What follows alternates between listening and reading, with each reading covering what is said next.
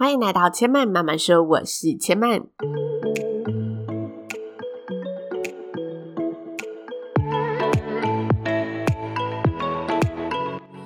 目前频道在 Apple Podcast、Spotify、KKBox 以及 Google Podcast 都听得到。喜欢的朋友，欢迎帮千嫚订阅并留言评论，让更多人可以认识千嫚慢慢说喽。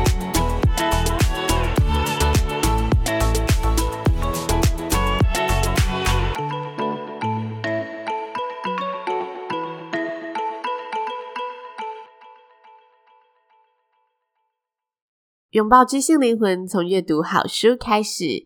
今天要跟大家分享的书籍呢，是《风之电话亭》。前阵子日本三一大地震满十周年，然后许多的新闻媒体呢都有报道地震十周年来相关的一些追踪的讯息。在这些新闻里面呢，我就看到了《风之电话亭》的这一则新闻。也许大家有看过，但我还是简单的跟大家呢介绍一下这座电话亭。这座电话亭呢位于日本岩手县。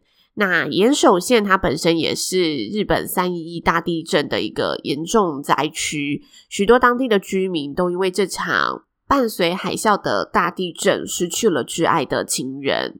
那这座电话亭，它本身的主人呢，叫做佐佐木格先生。他是在三一大地震的前一年建造这座电话亭的。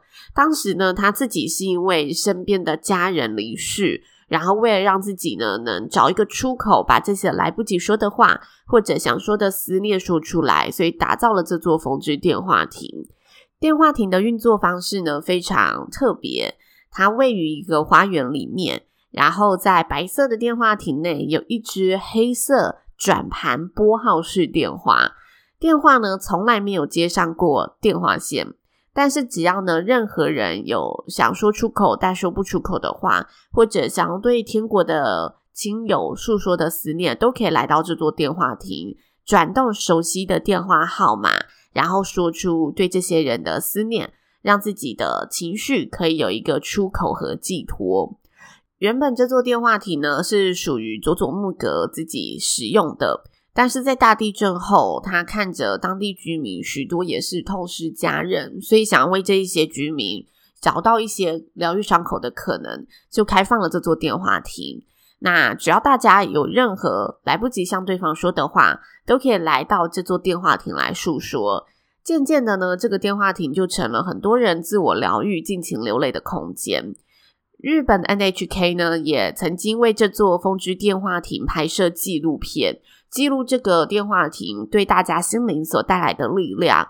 同时，也有以风之电话亭拍摄的电影故事，以及今天前面要跟大家分享的书籍，也是以这座电话亭作为灵感出发的小说。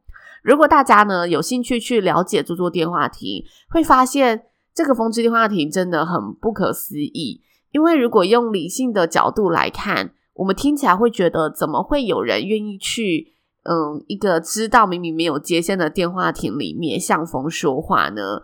而且还可以因此得到能量，这是一个非常以理性面角度、科学角度来看非常不科学的事情。但其实就心灵层面来看，这其实是一个自己疗伤、放下和和解的过程。让大家将那一些闷在心里头的话，找到一个抒发的管道。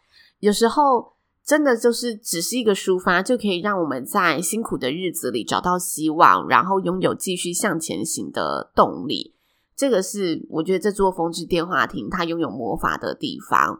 同时呢，也来跟大家做个知识小补充，就是为什么佐佐木格先生会将这座电话亭命名为风之电话亭。因为呢，在拉丁语和希腊语中，风有灵魂之意，灵魂足以连贯人的身体和精神。同时，风又像空气一样，是一种媒介，一股气息，好像它就是可以清清淡淡的连接着世间万物。因此呢，佐佐木格先生就以风这个元素作为这个电话亭的一个寓意，把所有。可能看起来都是无形的东西，化为具体的形象，包括他用的那支电话，让大家心里得以有一个寄托。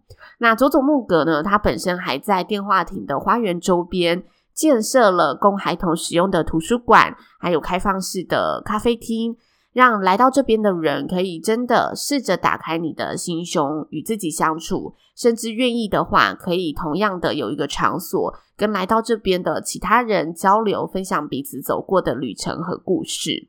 以上的内容跟大家分享的资讯，都是真的在日本岩手县有发生的故事。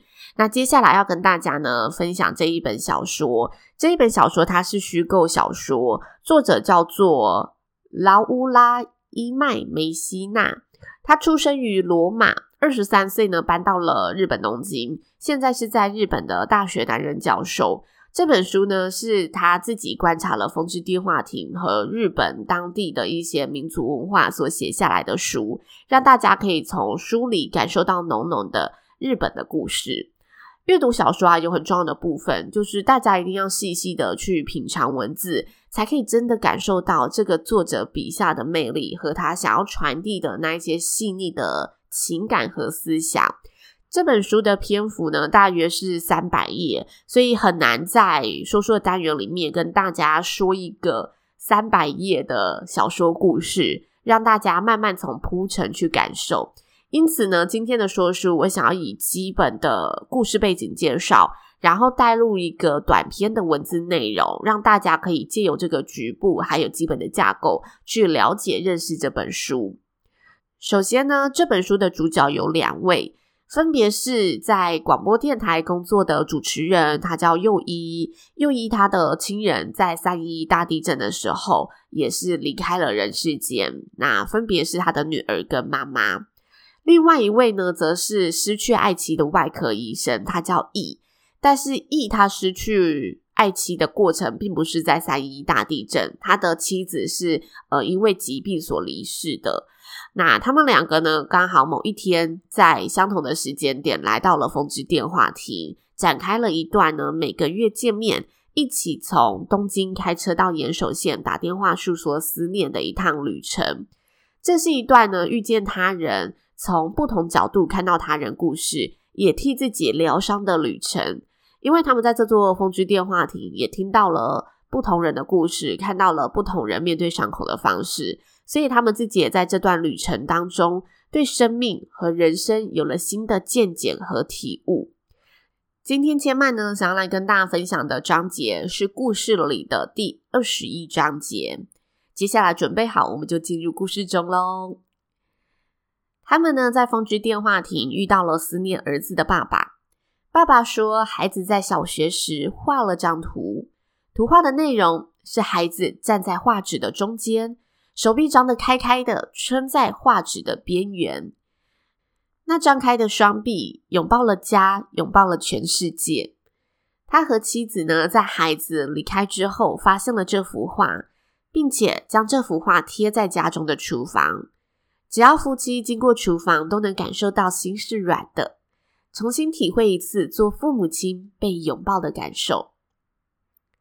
这位爸爸分享的故事，让同样失去妻子、有小孩的易感触良多。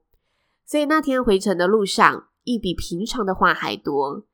易说，他永远无法像电话亭的主人一样聆听他人的故事，一个月听一次是一回事。但每天听又是另一回事。接着他问右一：“你记得那个男人说他儿子的图仿佛在拥抱全世界吗？”又一点点了头，回应他。接着一说：“我的女儿也会装睡，好让人抱着她。她很小的时候就会这么做了。累了、心情不好的时候，就会把眼睛紧闭，以为别人看不出来的装睡。”好让人抱着她，拥抱真的能搞定好多事。又一问，那他醒着的时候不肯被抱吗？一说可以抱，但比较害羞，好像觉得需要被人抱是件有点丢脸的事情。又一他在三一大地震时失去了最爱的女儿和母亲。在听到一分享与女儿的生活点滴时，右一仿佛感觉到女儿那双小手臂环抱着自己的腿，紧紧抱着不让她走。为了不哭出来，又一只能沉默。一继续说着，所以我都会等他睡着，或者假装睡着之后才会抱他。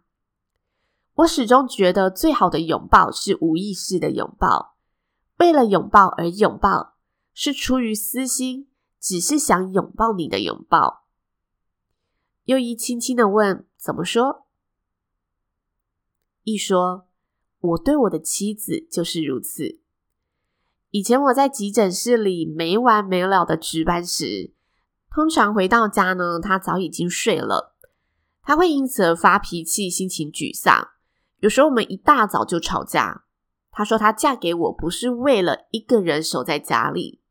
有时候他会气到故意把早餐的菜都煮糊了，或者煎鱼总有一面是黑的，又或者吐司整片烤到焦炭。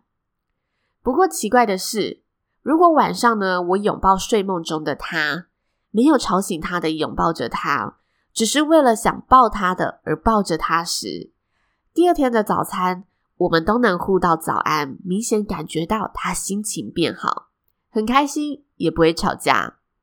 当然，吐司也不会烤焦。两个人返回东京时，已经快天亮了。